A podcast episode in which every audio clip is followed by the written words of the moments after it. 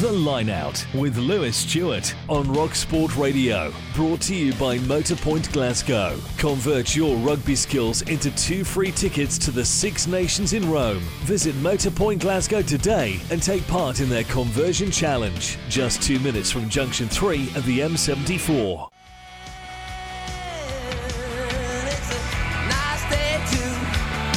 Wednesday evening, Rock Sport Radio. That means it's time for me, Lewis Stuart, with this week's edition of the Line Out, your guide to everything that is going on in Scottish rugby. And just at the moment, this program is coming to you from Japan. So, konnichiwa to everybody out there in Scotland, where presumably you will all be delighted to know that the team representing you at the World Cup is in a much happier frame of mind this week than it was the last time I brought you this program seven days ago. After all, having lost their opening game to Ireland, and it wasn't so much the result as the way they played that really upset them. They have gone on to produce a much better performance against Samoa and came away with a 34 points to nil win, which revives their World Cup hopes. And assuming that they go on to beat Russia next week, as most people would expect, and pick up a bonus point in that match as well, then it sets up the winner takes all clash with Japan that we have been expecting pretty much since the draw was made a couple of years ago. That is going to be some occasion. We all remember how lucky Scotland were the last time they came to Japan, particularly in the second test, which uh, they were trailing for long periods before Greg Laidlaw came off the bench to rescue them.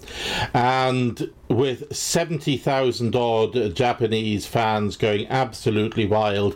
And I don't know if you saw the Ireland game, but the way that the fans got into the match certainly had an influence on the game, and I felt it also had an influence on the Irish players who were not used to playing in that sort of absolutely raucous atmosphere. It's one of those, if there had been a roof on the stadium like there was when Scotland played against Samoa, then I doubt if it could have survived the experience of that kind of volume being generated inside the stadium. It was as good an atmosphere as I've ever experienced at a rugby match, and Scotland can expect much the same, if not more, uh, when they head to Yokohama for the final game. However, first things first, before that they can even think about Japan, they have got to negotiate their match with Russia in Shizuoka on Wednesday next week, just a few hours before I'll be back with you with next week's program. Before we start looking at that, however, time for a quick review of what happened on Monday. Starting with Gregor Townsend's immediate reaction to the performance in that 34 0 win. Well, that, that was a true reflection of, of who we are and what we're capable of, uh, and what playing for Scotland means for these players. That was a tough challenge that they had to rise up and, and face knowing that if we underperformed, we, we were at the World Cup. And we're playing a very dangerous team, so to, to see the effort, the togetherness was, was excellent. And look, last week we did miss the beginning of the game, and I take responsibility of, of not preparing the team well enough to, to start well against Ireland. Um, but that doesn't make us a, a bad team or makes us players not not putting huge effort in every time they play for Scotland. Uh, so it's great to see them get the reward for that effort. And apart from getting the win, which was obviously the most important thing, they also achieved two other important feats. One was that they did claim four tries and got the scoring bonus point, which is absolutely key to keeping them in the competition. And in terms of an ego boost, they became the first team in World Cup history to prevent Samoa from scoring a try against them. And when you consider that the last two games against Samoa they've conceded 11 tries, then you realise just what a feat that was. As Gregor Townsend was more than happy to point out. Yeah, that's a real credit to the players and also Matt Taylor, our defence coach, who does a fantastic job week in, week out. He uh, he puts defence systems in place, but he also motivates uh, the players to defend. And tonight they defended with real passion, right? to get off the line and, and put big hits on some very big men. And to do time and time again, knock, knock the confidence of the, the Samoan carriers. Uh, they're a very dangerous team, and they still cause uh, us some problems right at the end. But to see the effort on that last line-up ball and then a few phases in defence, uh, I don't know who got the, the jackal penalty, probably Jamie Ritchie, and made a few in the game, uh, was outstanding. In fact, the whole back row was very impressive the whole way through the game, with Magnus Bradbury carrying through Samoan tacklers the first three times he got the ball, Blade Thomson making an impact in wide channels, and as Townsend said, Jamie Ritchie just absolutely outstanding. Johnny Gray got the man of the match, but if it'd been up to me, I would have given it to Jamie which was vindication for Townsend, who had changed the entire back row from the Ireland game to the Samoa one. Of course, we all know Hamish Watson has had to go home with a knee injury, so one of those replacements, Jamie Ritchie coming in as a straight life for like swap, was forced on him, but the other two were selection choices, and he will feel undoubtedly that the whole unit blended brilliantly and completely played up to all his expectations. Jamie Ritchie had an outstanding game. To think that he could have missed the World Cup with uh, the injury got in his cheekbone three or four weeks ago to come back from surgery to, to play like he did shows what a exceptional player he is, but also his his character. Uh, Ma- Maggie Magnus gave us really good go forward, hit hard in the tackle, uh, and fronted up physically against some some big men. And Blade, like he's done so far for uh, for us in his Scotland career, just did the the little things really well. So made good decisions, technically very good, whether it's line out, catch and restarts at the base of the scrum, linking with forwards and back. So yeah, we're, I'm really pleased with the back row, but also the whole pack. There was a lot of scrums, a lot of mauls tonight. The, the front five worked very hard. Gregor Townsend there on his forward effort, which undoubtedly laid the platform for the tries. But for Jamie Ritchie in particular, it was a wonderful experience to come into the team and show what he was capable of although he did admit there was a certain amount of pressure when they had the two tries at half time to turn that into the bonus point. We talked about winning the game first, and then when we got the opportunity, we'd look for the four tries. Um, I think once we were 20 0 up at half time, kind of got mentioned in the sheds, and we talked about maybe not going for points as much and trying to get those tries. But um, nah, I think we looked like scoring a lot more than we actually did score, I think. So it bodes well, and the ball was extremely slippery out there. It was, it was hard to get going, so we did well. And for Ritchie, the encouraging thing was that it laid a platform on which they can build, particularly looking ahead to the game against Japan. We need to back up this performance with another good performance, but I think that to nil them, especially. I think that's the first time Samoa haven't scored in a World Cup match. So for that, to, to, for us to have that stat is huge for us, and um, defence is going to be a huge part of our, our game going forward. And I think, especially against Japan, you saw what they did to how they played against Ireland. So if we can defend like we did tonight, I think um, hopefully it'll be a great game. It's a big game for us. It's a really important game for us if we want to get further in this tournament. So yeah, we'll be watching them. and They're the hosts, so you want to you want to beat them. Uh, you saw how they wanted to play. They, they like to play an expansive game, and if you can slow that up, then it'll be a huge part of that game. But we want to play expansively as well, so hopefully it'll be a good game of rugby. Jamie Ritchie uh, relishing the prospect of facing Japan in Yokohama, which is going to be a huge game for the immediate future of Scottish rugby.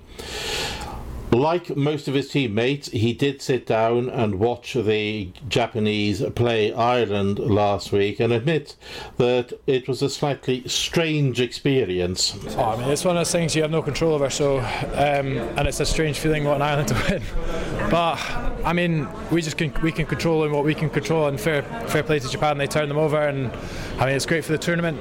Obviously, uh, the host nation turning over a big team like Ireland, number one team in the world. Um, so for us, it's about about when we get the opportunity to play against them, we perform and we to turn them over.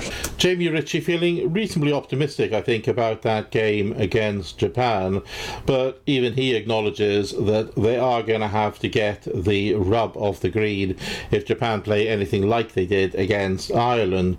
But they did get the rub of the green against Samoa in some ways, that uh, the two penalty tries in the second half. Only the fifth time that a World Cup game has had two penalty tries, and they were both I felt correct decisions from the referee, but in neither case did the referee actually go to the TMO looking for a penalty try. It was only after they reviewed the footage that he realised that Samoa had infringed in a way that prevented the try being scored, and there's a certain amount of doubt, at least in Samoan minds, with the second of them, whether Ed Fidow's collision with Sean Maitland came before or after Maitland had lost control of the ball. Stitched on penalty, but of course, if he'd already lost the ball, it wouldn't have been, shouldn't have been a penalty try.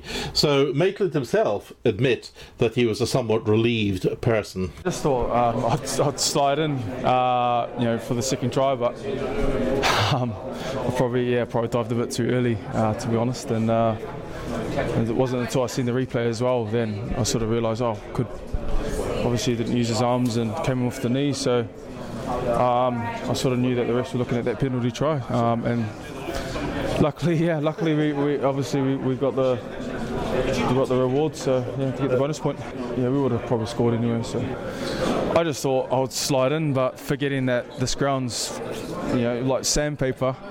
uh, I'm not in the UK anymore, uh, and she's a bit dry here. Obviously, didn't look dry. I was sweating. I don't know what you guys were thinking, but tough, tough conditions, man. And Sean Maitland is certainly right there. Even sitting in the stands, you were sweating like nobody's business. It was that hot and humid. If he had got there, it would have been Maitland's second try since he had also opened the scoring for Scotland. So, how grateful was he to be on the end of that kick pass from Finn Russell?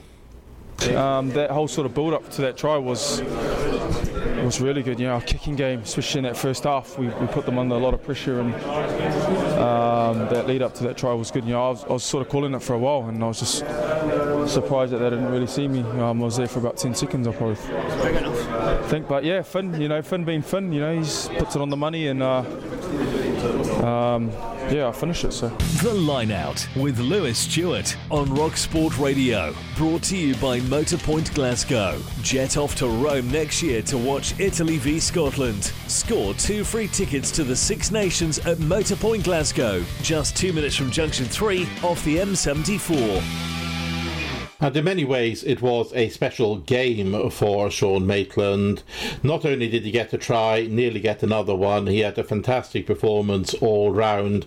Strong in the air, breaking tackles, chasing well, which may not have gone down so well on Samoa itself, where he has got family connections. His grandfather emigrated to New Zealand from Samoa, and so he would actually have been qualified to play for them if he had so wished. With his cousin Pele Cowley on the bench on the other side, it meant it was all a bit of a family reunion, not just out on the pitch, but there was plenty of support for both of them in the stands as well although we did wonder how popular that will have made him in the islands and with the Samoan part of his family. Look, you know, uh, I was part of the, the team against uh, Samoa against uh, last World Cup, so you know, nothing new to me, lads. You know, it's just well, business, you know. got the win, so um, it was great. It was great that my cousin got on and he played well when he came on. I thought he added a bit of tempo to their game and uh, yeah, it was just a great moment. Just being with the family after the game, and um, yeah, it was special. A great day for Sean Maitland, for himself as an individual, for himself as part of a team, and as part of a family to complete the set. But he does know there is more serious stuff still to come. They do have to play Russia next week, and then four days later they play Japan in that make or break game, which, amongst other things, means that it's going to cause all sorts of problems for the coaches who are going to have to work out how they can guarantee the bonus point against Russia and still keep enough players fresh to lay down a challenge to Japan in what is likely to be one of the most vibrant games any of them have ever played in. So, for Gregor Townsend, how does he solve the puzzle? Japan and Ireland are still favourites to get the pool. Uh, we have to win our next two games and pick at least one bonus point up in those games, potentially two. But we'll see what happens at the weekend. Japan have a good rest into their game against Samoa. Samoa have a quick turnaround. And we have an even quicker turnaround against Japan when we play them in a couple of weeks' time. So we're going to look at the next 10 11 days as preparation for both Russia and Japan. And we have to build towards a game plan that can get us maximum points against Russia, but also beat Japan. Suppose if if you're a glass half full person, you see it as a really exciting challenge and one you can't wait to take on. If you're glass half empty, then that is a scary challenge. And we will look at that optimistically. The atmosphere at the Ireland Japan game was outstanding. We know what it's going to be like at Yokohama with 70,000 Japanese supporters behind the team. But there'll be a few Scots in there too, and the bigger the challenge, the, the more that brings out in a team. So that's in the future, we still have to make sure that we deliver a performance against Russia. Gregor Townsend said on how he plans to tackle the challenge of facing Japan and Russia just four days apart. And it's a game that I do plan to have a look at in the second part of the programme. But first, uh, something I've been meaning to do for quite a while. This is the third programme that I've produced from Japan, and so far, the demands of the rugby schedule have meant that I haven't really had the chance to go into what the World Cup means to Japan, how the Japanese are reacting to the World Cup, and tell you anything about what it's like to be here with the World Cup in Japan. So, to help me do that, I enlisted the help of Kaori Fukuoka, who is the head of the sports promotion department here in Kobe, where Scotland are currently based and also, obviously, as a result, where I am currently as well. Now, unfortunately, Kaori doesn't actually speak English to the extent that allows her to do an interview, so the voice you will hear for most of it is her interpreter, Max Finn. But nevertheless, you'll hear her in the background. Obviously enough, we started by talking about how important the World Cup was to Japan. I think that uh, it's very important. It is known as one of the top three world sports. And in addition, it is the first of its kind in Asia. And so we look at it as a very good opportunity for people to want to come to Japan. We're looking at it as very important as an event here how many people in Japan know about knew about rugby before this and knew about the sport you know before this was awarded to Japan? So we've actually been taking a survey of the public awareness for rugby for the past couple of years in the lead up to the Rugby World Cup, and with uh, Kobe in particular, two to three years ago, we found that on average around 50% of the pub- public was aware of rugby and the World Cup in general. Um, but now, as of uh, January of this year, we found that number had boosted all the way up to 80%. So yeah, it's shot up in quite a short amount of time. ぐらいあの8割9割ぐらいって言ったらいいかな日本では um, and as an additional point, uh, in Japan in general, in terms of sports that are well known, um, rugby was never a major sport really. Um, we had baseball and soccer as two particularly big ones up until now. Um, but by having the World Cup and having that as something being hosted in Japan, um, it really helped to, I guess, gain additional awareness, and particularly um, people have started to more appreciate the Japanese teams. Um, Kobe, in particular, uh, as a city that has its port opened to the outside world and has like a lot of um, Western influence. Uh, rugby as well came in through um, some of the people that came to live here in Kobe from overseas. And so, as a result of that, we even have things like the Kobe Regatta and Athletics Club, which is a uh, r- rugby sports club which is left over from more than 100 years ago. Um, and Kobel, uh, Kobelco Steelers, which is the um, Kobe uh, rugby team, is also very well known and is the uh, top team in Japan at this point in time, I believe. And so Kobe is Yeah. really well linked Team to that Dan, Dan Carter rugby. played for. Ah, yes, yes. Dan Carter, yeah. Yeah, we know about the Kobe Steelers. so, what have you been doing to promote Kobe to the rugby population? Because obviously, a lot of people have come into Japan. What have you been doing to promote Kobe to them? そうですねなんかもともとそういうラグビーを楽しむっていう文化が日本の So 中 Kobe でも has, 強い地域 for a while で now, ある been known as a orientated city, a place to enjoy rugby, and so going on from that, um, we've really done our best to, I guess, bring forward a sort of sense of hospitality to let people come and experience and enjoy rugby, and so we have a fan zone we have a fan zone set up at the moment for the Rugby World Cup, and if you go there, you're able to have something of a rugby experience. You can try out tackling and catching rugby balls, things like that. Um, and in addition to that, we've also have some of the rugby teams that have come to stay in Kobe for their matches go and meet up with um, the students at elementary schools for like rugby training sessions and see how the game is played. Um, and then just more in general, um, Kobe is a port town. It's got a very, I guess, sort of beautiful scenery and visual appeal to it, um, with mountains on one side and the ocean on the other. Um, so we really are pushing that as like a beautiful place to come and visit.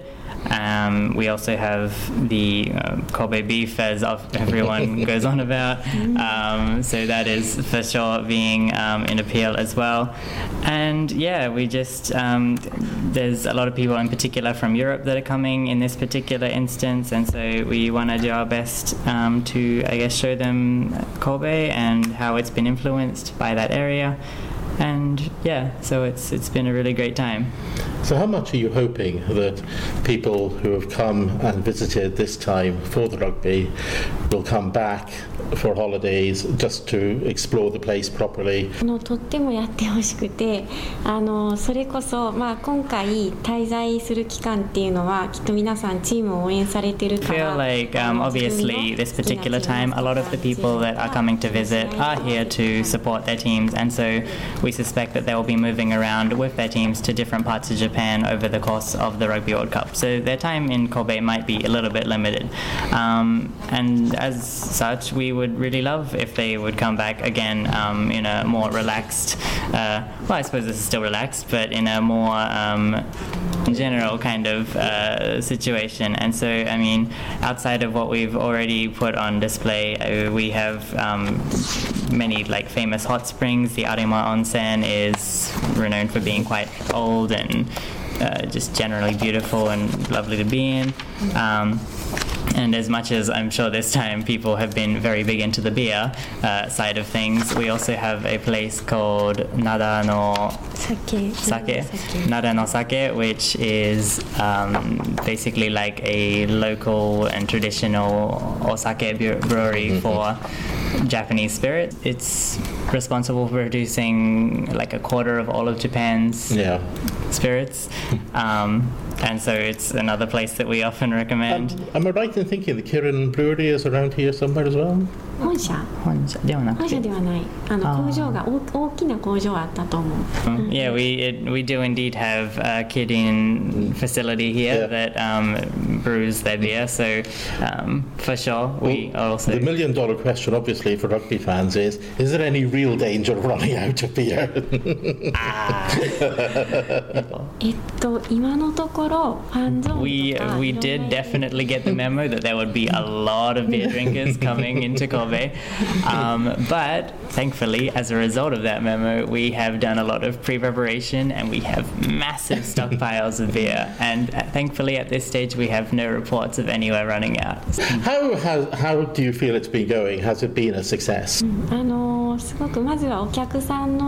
We feel it's been a tremendous success so far. Um, the stadium for our part of the Rugby World Cup, Kobe Misaki Stadium, it has a capacity of approximately 30,000 people, and we found that for the two matches that we've had so far, um, we've been pretty much at full capacity both times, and the people that are coming to watch it have also been excellent. And before the matches and after the matches we found that they're traveling around. They're you know participating in events either ones we've set up ourselves or the ones that are just going on in general. Um, really having a proper experience here in japan and just enjoying the things that we've got around and you know participating in our food culture as well so it's been really great As a Scot, making the Irish miserable is always a good thing, but how much has that match energized Japan and sort of this area? それこそ私その時メリケンパークにいたんです I was there. ちょっと Um, 夜だったから Kaori was there, and um, when it when it was decided, when it finished, everyone jumped up. They were wild cheers, everything. I opened up Twitter afterwards, and within like nine seconds of it finishing, people were just after one after another putting up posts of like, "We did it! We won! Congratulations!" so it was really, really big moment, I think, for Japan there. Yeah, definitely. が途中からみんな本当にみたいなちょっと信じられない気持ちになってきて勝てるかもし So れない I mean, going into the match, um, just as an aside, uh, there wasn't a huge sense of like we can do this. Um, we, you know, it was it was sort of expected that Ireland would be winning, um, but then partway through, you know, you got to the point where the score flipped over, and everyone in the crowd just started to be like, "Wait, could we? Is this? Do we have a chance?" and so people were just glued to the screen. It was really getting in there, and then just it happened and yeah it was it was really like a giant killing actually you know happening so it was crazy So, to keep the excitement going, do you have to beat Scotland? Mm, どうでしょうまあねそこは一番多分盛り上がる試合だと思ってて実はね私見に行く予定なん We ですよ personally 横浜に feel that this is なんで perhaps the biggest あの match for Japan um, going into it. Um, Kaori herself, she is also actually going to be there. She'll be going to Yokohama to see it.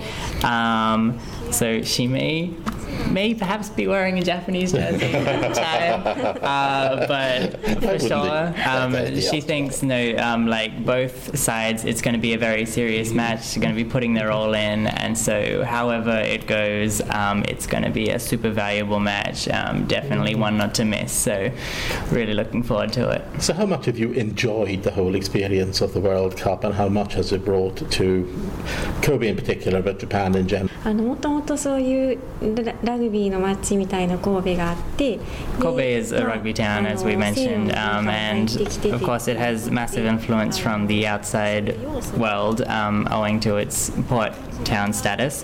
Um, so we've already had like this sort of, I guess, international vibe to the community. Um, you know, you see a much more diverse populace around, but having the Rugby World Cup start and just to see the sheer number of people that have come from all over the world, um, it's really put this extra little bit of like shine on the town. You just see so lively in the shopping streets everywhere around, and so you know for um, me or for Ka- for Kaori personally, like just in the lead up to all of this, just plenty of things in her imagination of like how she wanted to like have things come together. Like oh, we surely won't be able to make that happen, but then it all actually came together, and it's just it's really been like a dream and so yeah having all of these matches come and then all of the people come to see them, I feel like it's really meaningful work.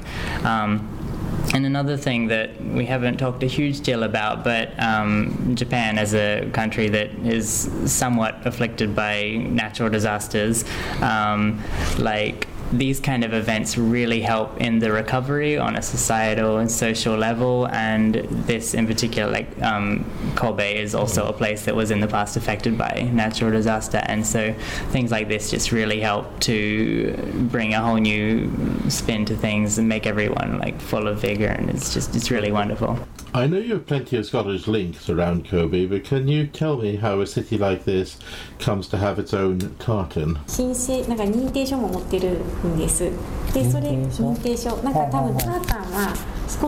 Um, yeah, so the story with Kobe Tartan is basically a uh, a tailor for um, you know Western style clothing. Uh, a while back, he sat down and decided he wanted to think of like an image design for Kobe that really represented its you know I guess, unique locational stuff. And so, I mean, in this case, it's got the strong hint of blue accents, you know, representing the ocean, and then the port, port tower, which is red, is running through in stripes as well, um, and the general nature scenery.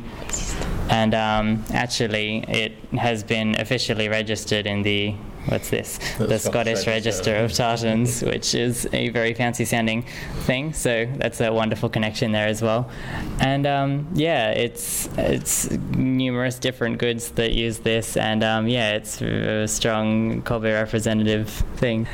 The person who came up with it potentially had been thinking of it for quite a while, but in terms of when it came into being like majorly used was only really a couple years back. Um, so it represents like a modern Kobe. Um, the port tower, of course, has not been around forever, so it would make sense to some degree. But the port of Kobe was opened up to the, I guess, the rest of the world um, around 150 years ago, and so yeah, from then on, there's just been this slow incorporation of all sorts of different things from overseas, and now we have Kobe tartan as well. The voice of Max Finn there finishing off the thoughts of Kaori Fukuoka, the head of the sports promotion department at Kobe City Council. And of course, you may have gathered in the middle of that the really important information from the point of view of the Scottish fans who are out here is the official assurance that there is no possibility at all of them running out of beer, however hard they try. The stockpiles have been put in place. That's it for the first half of the programme. Time for an ad break, and I'll be back in the second half with that look ahead at the Russia game that I promised. Thursdays at 8 pm, F1, Rally, Formula E, Touring Cars, and MotoGP. The motorsport season is well and truly underway, and Rock Sport Radio is already spinning wheels and burning rubber. Andy Alston and Adam Todd are on the starting grid every Thursday from 8 pm to bring you news and comment on pole position. A petrolhead's dream. Try a lap or two with the guys. Pole position on Rock Sport Radio. Do you hear that? That's your family coming round to your new house for Sunday lunch. Your son opening the door of his first home. Visitors arriving at your guest house. Friends coming over to watch the football. Scottish Building Society offer a range of mortgages, so we can turn this into this. Scottish Building Society. We've been helping people open doors since 1848. Call us today on 0345 600 4085. Scottish Building Society is authorised by the Prudential Regulation Authority and regulated by the Financial Conduct Authority and the Prudential Regulation Authority. They've had your money long enough. Now's the time to act. If a bank like Lloyds or the Halifax persuaded you to move your savings and you lost out, don't miss this opportunity to get your money back. Text GOOD to double six treble seven, and Goodwin Barrett could help you recover monies you thought had gone for good. Don't miss out. Text GOOD to double six treble seven now. You don't need a claims management company to make a complaint, and if unsuccessful, you can refer it free to the Financial Ombudsman. It's easy to put things off. I'll sort it tomorrow. It'll wait. Well, turns out if you're a man with prostate disease, the sooner you spot it, the better it can often be treated. So if your dad or brother have had prostate cancer, or you're having trouble with your waterworks, do something about it. See your GP or visit prostatescotland.org.uk for more information. Prostate Scotland. Pull your finger out. The Line Out with Lewis Stuart on Rock Sport Radio. Brought to you by Motorpoint Glasgow. Just get the ball over the post at Motorpoint Glasgow's Conversion Challenge to win two tickets to the Six Nations. Find them just two minutes from Junction 3 off the M74. And welcome back to the second part of the line out. And if you were here before the break, you will remember that I was promising you a review of the game against Russia. And I'm going to turn to Greg Laidlaw, the former captain, to help me conduct it. And we started off talking about how much that Samoa game represents the blueprint for how Scotland can succeed in this World Cup in games to come. I think it was definitely up there in terms of uh, probably sort of complete performance in one sense in terms of you know we, never scored probably too early in the game but the way we stuck to what, what we were doing what was putting Samoa under pressure and that was our kicking game and, and our defence. Um, and, and, that was the pleasing point. We never tried to go and chase the game down too early which, which was the message but there's one thing talking about it and there's another thing executing it. So I think that we need to use that um, um, model going forward. Uh, for, I think for the rest of the tournament, and each is going to be different. And uh, you know, the next one's uh, against Russia, and Russia have been impressive so far in the tournament. So we've got to get our game right. Russia have been good so far in this tournament. I think everybody's been impressed uh, by them, and, and so are we. Uh, so that patience is going to be uh, vitally important for uh, you know for the boys that are selected in, in the 23. It's uh, it's uh, whoever, as I say, whoever gets that opportunities, it's going to be vitally important to to get that performance right and, and, give us momentum going in that last game as well. Greg Laidlaw. The key being not to panic. If the scores don't come early on, and Russia have been in most of their games for about an hour or so, then just keep plugging away, knowing that superior technique and fitness should do the job in the end. After all, with all the resources that have been ploughed in to making the so called minnows better, giving them long camps before the World Cup starts, and all that goes into that, then there really aren't the same minnows that there used to be in the tournament. The days of the 100 plus point hammerings seem to have gone. The biggest win so far this campaign has been South Africa over Namibia, which just passed 60 points. Remember the days with 145 nil?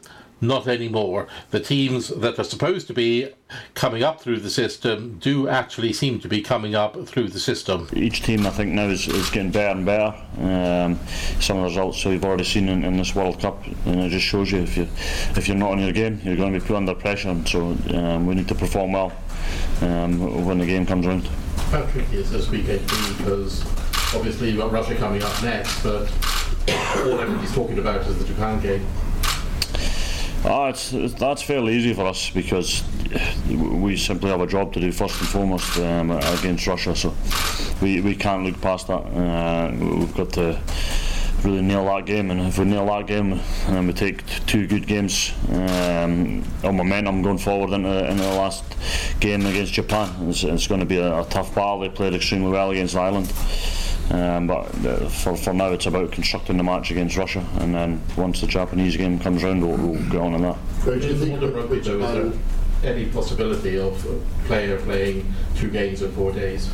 Sorry, Luke, give me In modern rugby, given the intensity of the, that you're putting into the game, is there any way you can play for two games in four days? Oh, I think you, you're going to be tired if, if that was the case. Uh, I think, but you know, we've got an excellent squad here uh, as well. So, and it's going to take a squad effort um, now for us to, to, to get two strong performances and, and get through. So. Um, that's um, going to be vitally important. I think we've got boys that are hungry to play, um, but you know I think if it comes to it, you, you could do it because you know two massive games, and we want to get into the quarterfinals. We've prepared, we've prepared well with the, the S&C staff, with the physios, um, with the coaches, um, so the boys know what's coming, and it's about now looking after ourselves, um, basically from today going forward, getting uh, the Samoan game out of our system quickly in terms of physically um, and moving on uh, to that rush and getting excellent preparation going into that and then we'll probably double up a little bit I would imagine on, on preparation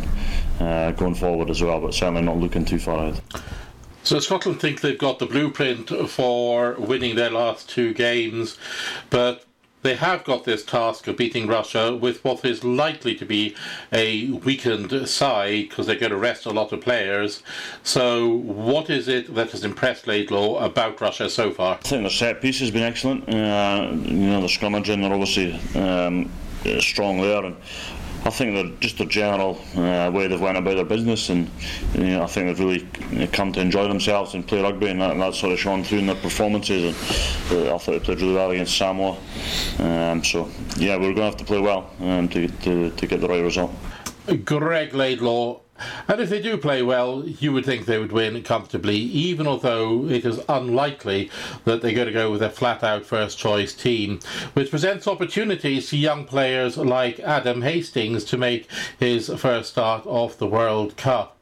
And so I have with me now Scott Hastings, his uncle, also a pundit and former Scotland player, who could tell me how the family are looking forward to it after he came off the bench last week against Samoa. Yeah, you know, he, he came on for a few minutes, but it was just the fact that he, he can tick that one off the list. And uh, Adam undoubtedly has got potential. And what I've always encouraged him as his, un- as his uncle is that, you know, watch and learn what's happening out there in front of you. So when you do come on the paddock, you can make an influence. There wasn't a chance to make a big influence yesterday, but it was a good experience for him. And, uh, you know, it's likely that he might be involved in the Russian game, so he's got to make sure that he uses that experience to kick on in this Rugby World Cup. But a much improved performance for Scotland, and I was delighted that there was a, a reaction after the debacle up in Yokohama. Yes, it was a much improved performance. In particular, as always with these things, the big boys up front did their job and gave the backs the room to play with. Undoubtedly so. And, and, if you look at the front five, you know, Gregor Townsend selected the front five that started against Ireland. He wanted to see a reaction. I think we got that, um, albeit that Allan Dell did come off early in the uh, first half. But Johnny Gray, he did improve, and, and his man of the match performance, well, I would have given that to Jamie Ritchie, because I thought the Scotland back row were there to do a job, and it, they did what they said on the tin, because Magnus Bradbury carried the ball so well into the heart of that Samoan pack. Uh, tremendous play. Jamie Ritchie added that crucial link play. Uh, some of his turnover and tackle rate uh, work was tremendous. And then Blade Thomson showed that he can live at this international level. I thought the Brown, uh, the three of them really contributed well and negated actually a, a very good uh, Samoan battle. And of course, by providing that platform, you know, Laidlaw, for all the criticism of his slow service, uh, managed to get enough ball into Finn Russell. Um, the Mercurial Russell delivered, I felt, once again. But, you know, Stuart Hogg and Sean Maitland, they showed their experience. Maitland with two tries, um, but also Hogg was, I, I thought, quite, quite majestic. It was, it was a commanding performance. It was assured. I know he didn't score a try, but when he took his drop goal, it was just a player who was in control of his emotions that day. And you know, well, well done, Scotland. It wasn't, you know, the complete performance. I felt it was sloppy in the second half as they tried to seek um, their their fourth bonus point try. But but overall, they've got themselves back into the Rugby World Cup. They've got Russia next, and then perhaps Scotland can think about taking on Japan, the host nation, for a quarter final place sloppy in the second half, and I'd entirely agree with you. But the stadium there was just ridiculously hot and humid, and was steamy. The ball was very difficult. Was that a, a contributing factor to that? Oh, and, and undoubtedly so. Um, you know, I was just sitting in the commentary box and I went through two or three bottles of water. The, it, it, was very, very humid. And you can see that with the players when, when the sweat's running down your forearms onto your onto your hands it is very difficult to juggle the ball. And the reason I say Scotland got sloppy is that, yes, the opportunity is to pass and to make these sort of 50 50 passes when the ball is dry.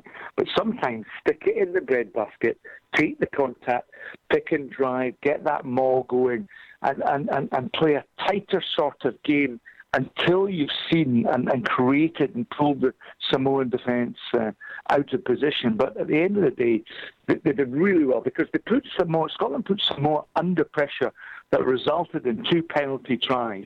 And that was through the ill discipline of Samoa. But that was because I think Scotland frustrated Samoa.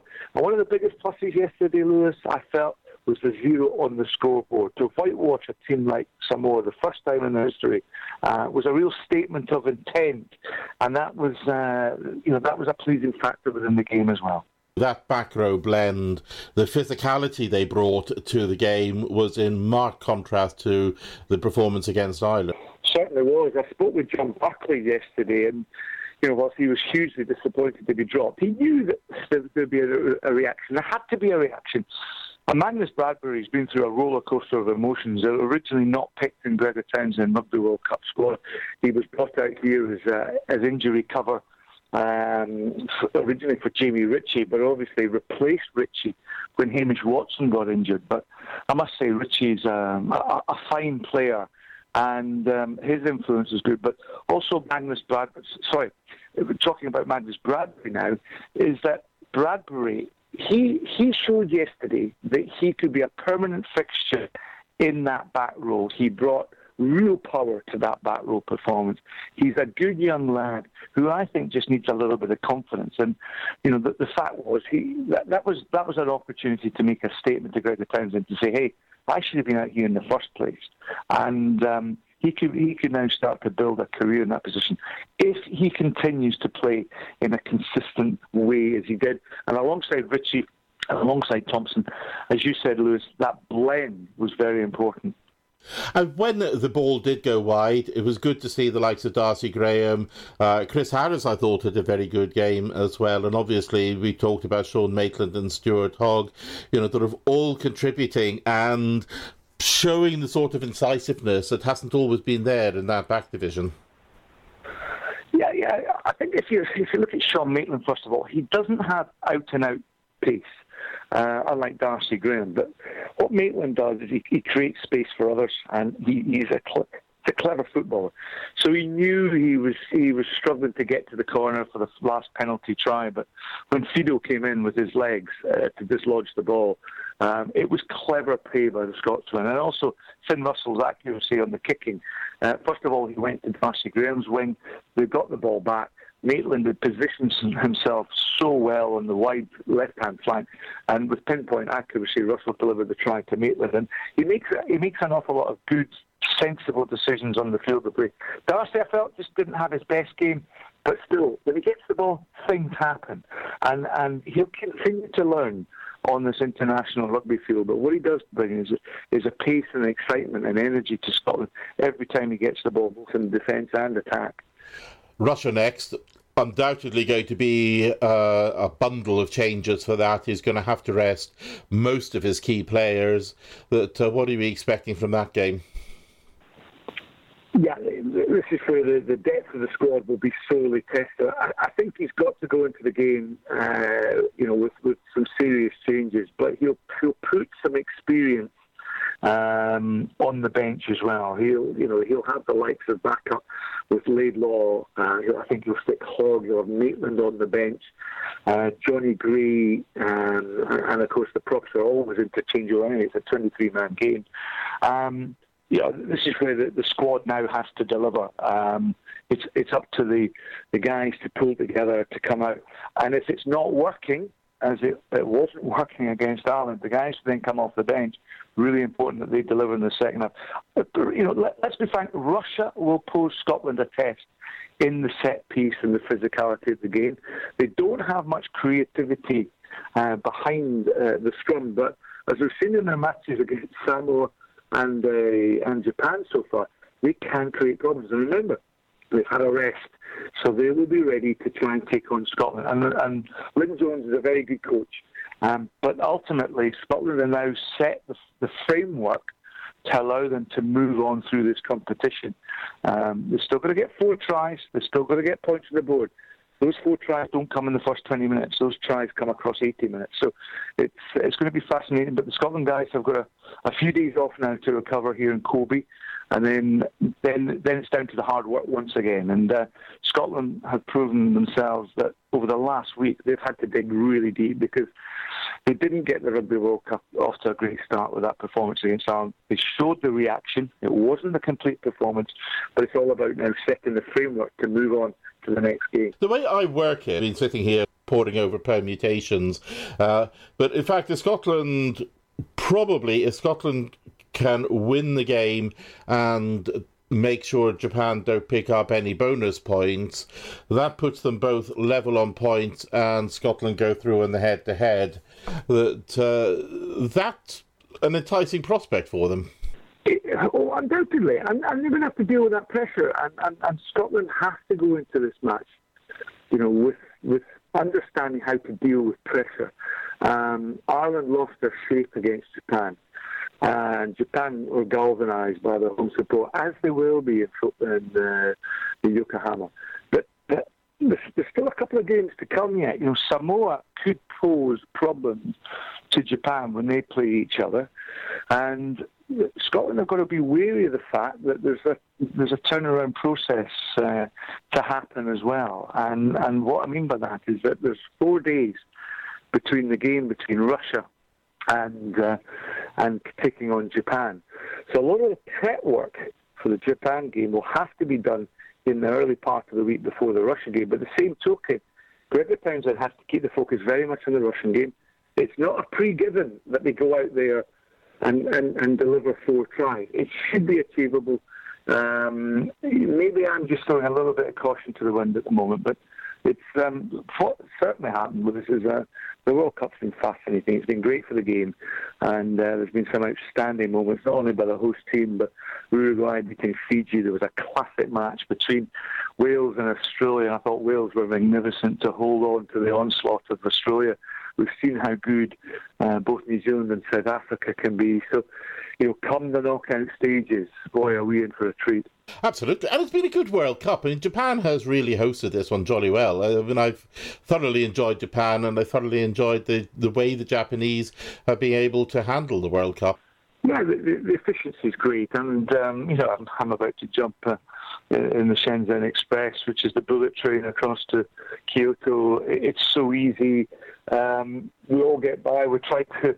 We don't have much uh, Japanese apart from konnichiwa, which is uh, good morning, and uh, arigato, which is thank you. But um, people are there to help you. Um, you know, I've I've been a few times. I'm looking forward to visiting the old capital. Um, but you know, I'm also here to to work commentating with ITV, and you know, they've been fantastic. Um, you know, I think their coverage back home has been superb and um, you know we've got uh, we're just so lucky with what we do um, for our employment, Lewis. That you know to be a freelance broadcaster to come to places like this, it's just an absolute joy. i I feel very privileged. It's, it's been absolutely, uh, in fact, in some way, certainly a lot less painful. you know, you're right. That at least I can wake up uh, without a sore body. Uh, although, as I said, I was earlier on, I was out running yesterday, so I'm a little bit stiff from yesterday's run. But uh, um, all, all, great fun, and uh, you know, there's lots of countries. I'm I'm commentating on lots of lots of games and traveling right across uh, Japan. And uh, about to head down to Oita to, to commentate on Australia versus Uruguay and in France, Tonga. So we get a real that flavour of this international tournament. And the real flavour of Japan as well, which is you know a big part of it. It's uh, it's just coming to somewhere that is so different from anything we're used to out in the western side of the of the world. Yeah, it, it, it's quite it's quite difficult to explain to people. It's such a formal uh, society. Uh, everybody's respectful, polite. I think the moral compass here in Japan is, is excellent, uh, and I just like that uh, there's, there's a nice soft pace to life out here. And, uh, you know, they're diligent, they're, they're efficient, and it's fascinating to see the way they've built their economy. And, and standing here, I'm, I'm actually standing on the uh, 29th floor of the ANA Crowne Plaza overlooking the harbour front. And if you remember, uh, back in 1995, this place was decimated um, by the earthquake, and there was real concerns with the uh, the devastation. But how they've risen from the ashes and rebuilt their economy uh, with the trade and the port. It's just it's an incredible story, and I think it's that resilience the Japanese people have that you've got to respect. And as a as, as a nation, or you know, they're just they're just fantastic. I, I must say, I've uh, I've enjoyed my experience. And, and listen, we've got, we've still got another month to go. Before I let you go, Scott, just one final question: Do Japan actually need to qualify for the quarterfinals to keep this excitement in the World Cup going? They don't need to, but I tell you, it's well within their grasp, and uh, Scotland are going to have a say whether that happens or not. And uh, the pressure going into that game will be phenomenal uh, for both sets of players. Um, but one thing is, is that the Japanese people have taken the Brave Blossoms uh, to the heart, and you know that, that's been really important for the game, the growth of the game in Asia, and it's so important that uh, this this great global game of ours reaches new audiences, and I think that's done that in bucket loads uh, during the Rugby World Cup. So good on them, and of course they're just having a taste of the Olympics for uh, 2020 as well, which will, I'm sure will be equally as um, an amazing occasion. Uh, thank you very much for that, Scott. I'm sure it will be an amazing occasion. Sadly, I doubt very much I'll be out here for that one as well. But that was Scott Hastings, the former Scotland and British and Irish Lions centre, who, of course, now is working as a commentator and is out here with the television crews doing their job, touring the various games, but making sure he gets to all the Scotland games. At which point in the proceedings, I'm afraid, yet again, the clock has beaten us. I'll be back next week, same time, same place. The Line Out with Lewis Stuart on Rock Sport Radio. Brought to you by Motorpoint Glasgow. Convert your rugby skills into two free tickets to the Six Nations in Rome. Visit Motorpoint Glasgow today and take part in their conversion challenge. Just two minutes from Junction 3 of the M74.